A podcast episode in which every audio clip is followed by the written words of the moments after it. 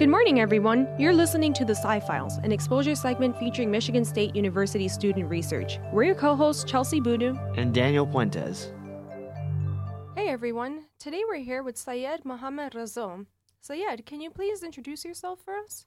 Hello, my name is Seyed Mohammad Reza Heidari, third year PhD student in Civil and Environmental Engineering Department, working on sustainable nanotechnology. Thanks for that introduction. Could you elaborate a little bit more on your work with nanotechnology? Yes, I'm working on nanotechnology because uh, in the last few years, nanotechnology has started growing up and scaling up. So we need to look at the uh, environmental problem and environmental impact of nanotechnology in the next in the future in the next few years specifically because uh, for producing materials we conventionally select uh, right and proper materials based on the efficiency of those materials but for the nanoparticles the problem is we need large amount of those materials during the process. So if we don't care about the environmental impact, we will increase the problem. You said that you're working on sustainable nanotechnology. How do you check the sustainability of it? Yeah, that's a very good question. Sustainable uh, can be regarding to uh, social science, to the economy, and also environment. So I'm looking at process of producing nanoparticles in three aspects social from social science as aspect, from the engineering, which is environmental engineering, and also the economy. So we combine these three and consider these three parameters to uh, determine if a process is sustainable. When people hear nanoparticles, they think of these really small little particles that are traveling in three dimensional space. I'm having a hard time understanding why something so small would have a an impact in the environment in the first place. How does that impact even occur? Mm-hmm. Yeah, that's the problem is exactly that they are very small. So we can look at this problem from two uh, aspects. The first aspect is uh, these are very small and they can pass through the body of the people. They can pass through any uh, membranes, any membranes, I mean, uh, like animal membranes, uh, so they can cause toxicity or they can cause a hazardous effect, hazardous effects on the uh, society. The second part is uh, when we are looking at the nanopart for producing these small nanoparticles, we need a large amount of materials. For example, we, they are very small. For one kilogram of uh, a carbon, we need uh, 1,000 kilogram of a solvent. But for producing one kilogram of nanocarbon, we need million kilogram of uh, that solvent. So this the process is more important than uh, the final product. So that's why, as environmental engineers, we are focusing on the process more than the product. Interesting. That makes a lot of sense to me. That it would be harder and take a lot more resources to try and produce these very small particles. Does your research focus on a specific nanoparticle? Yes, I'm focusing on the fullerenes, uh, which, uh, which is the nanocarbons, very small uh, particles that can, that can, you can find more in a space than in on Earth. But in uh, specific uh, circumstance, we can produce it in a lab. And in the last few years, like in the last 20 years, we produced it in a lab to uh, for different applications. So I'm mostly focused on the fullerenes as a nano scale carbon. You had mentioned that fullerenes are found in the air and that they're also in a ring like shape. I would like to get a better idea of how they look, please, but I'm also wondering how do you make fullerenes in the lab?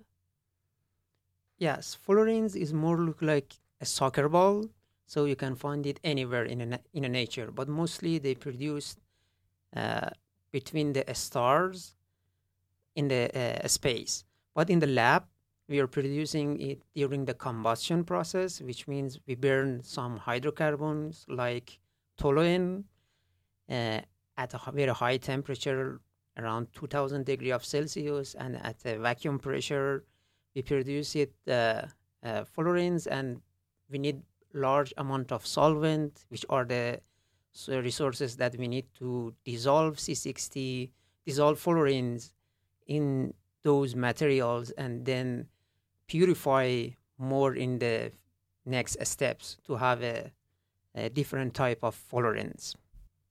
I think that soccer ball reference is actually great for helping people understand what a fullerene is because uh, 60 carbon atoms is a lot of carbon. And in a spherical sense, I can imagine it. It is interesting to note that it's a 3D appearance instead of like a two dimensional shape, which is what I was thinking when I heard ring. So thanks for the clarification. You had also mentioned how it can maybe get stuck in the biological tissues. Does your research focus on how it actually affects like the body or is there research done on the toxicity about fullerenes? Fullerenes, yes, there are there are some studies about the toxicity of the fullerenes, and they showed that fullerenes are not toxic to the animals, but at some level they can cause toxicity. For example, if they are into the uh, body in a large amount, fullerenes can be activated under uh, light and then cause a toxicity that can kill the cancer cells. But in your thesis project, you're interested in understanding how you can optimize the production of these fullerenes for uh, manufacturing commercial uses. Uh, is there anything that you found that is beneficial to increasing the production value of these fullerenes? Yes, uh, as I said, uh, we, re- we use large amount of solvent which are toxic during the period, during the process. So we are using some tools like uh, green chemistry concept, which is green chemistry concept, and also another tool that we call it life cycle assessment. We are using these two tools to modify the process and mitigate the environmental impact of the final products. And what is green chemistry?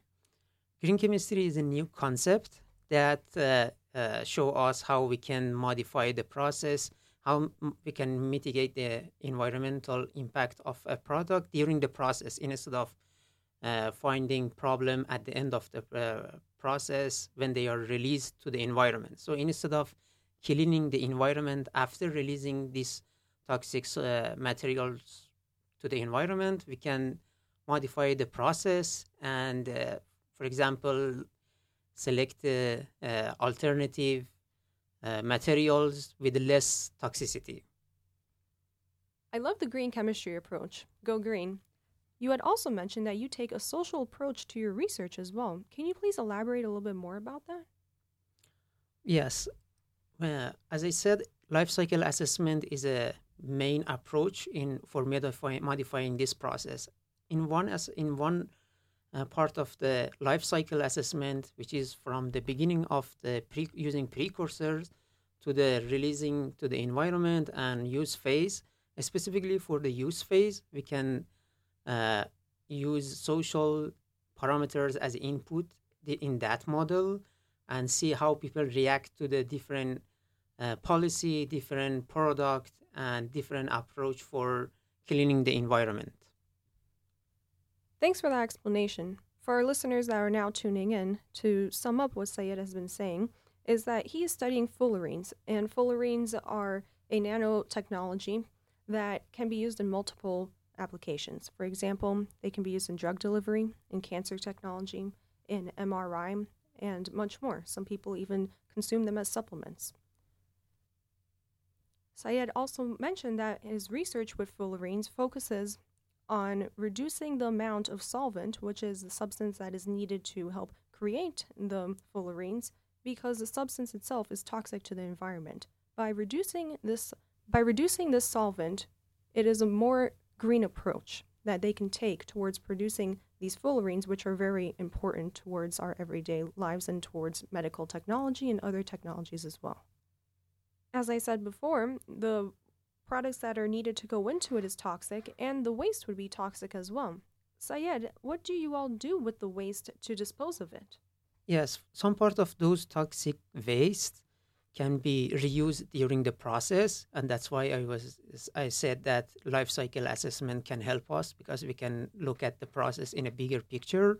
So we can reuse, we can modify the process in a way that we can reuse some part of those toxic solvents again in the process, and some part of them, uh, some part of them uh, can be released to the environment, but with more dilution. You mentioned how some of the waste is released to the environment after it's been diluted a couple of times. What happens to the rest of the waste that's used and created from this fullerene production? For the for the waste, and most of the waste come from the uh, let's say sol- solvent toxic solvents.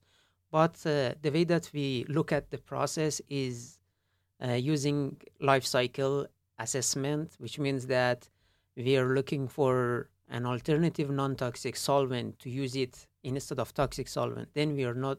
Then we don't need to worry about the, the toxic waste. We can only reuse the solvents. I mean, alternative solvents uh, again and again without uh, causing problem to the environment. That's pretty cool. I was wondering, do you have any other research projects that you're involved with? I'm involving in another project which is about how we can produce energy from municipal waste. In wastewater treatment plant, we have waste that can produce methane without oxygen, and we can use that methane to produce energy from that power plant, or we can use it in, in other type of energy. Well, it's good news for your research project is that people are always using the bathroom, so you'll have a constant stream of waste that's gonna always go into that municipal waste treatment plant. So that's really good, at least.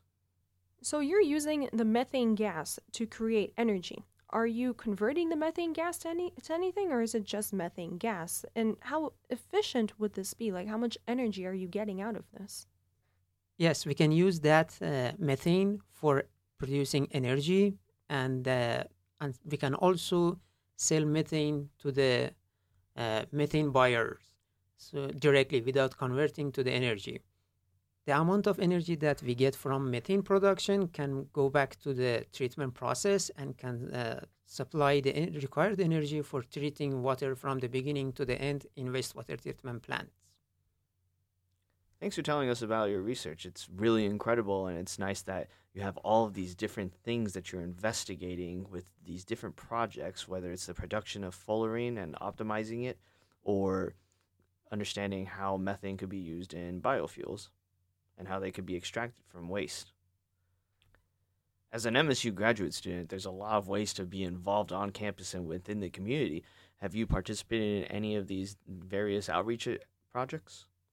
Yes, I was involving in a research activity in a last summer, and it was a K-12 program, which we, which researchers and uh, mostly graduate students can show their research to the uh, students.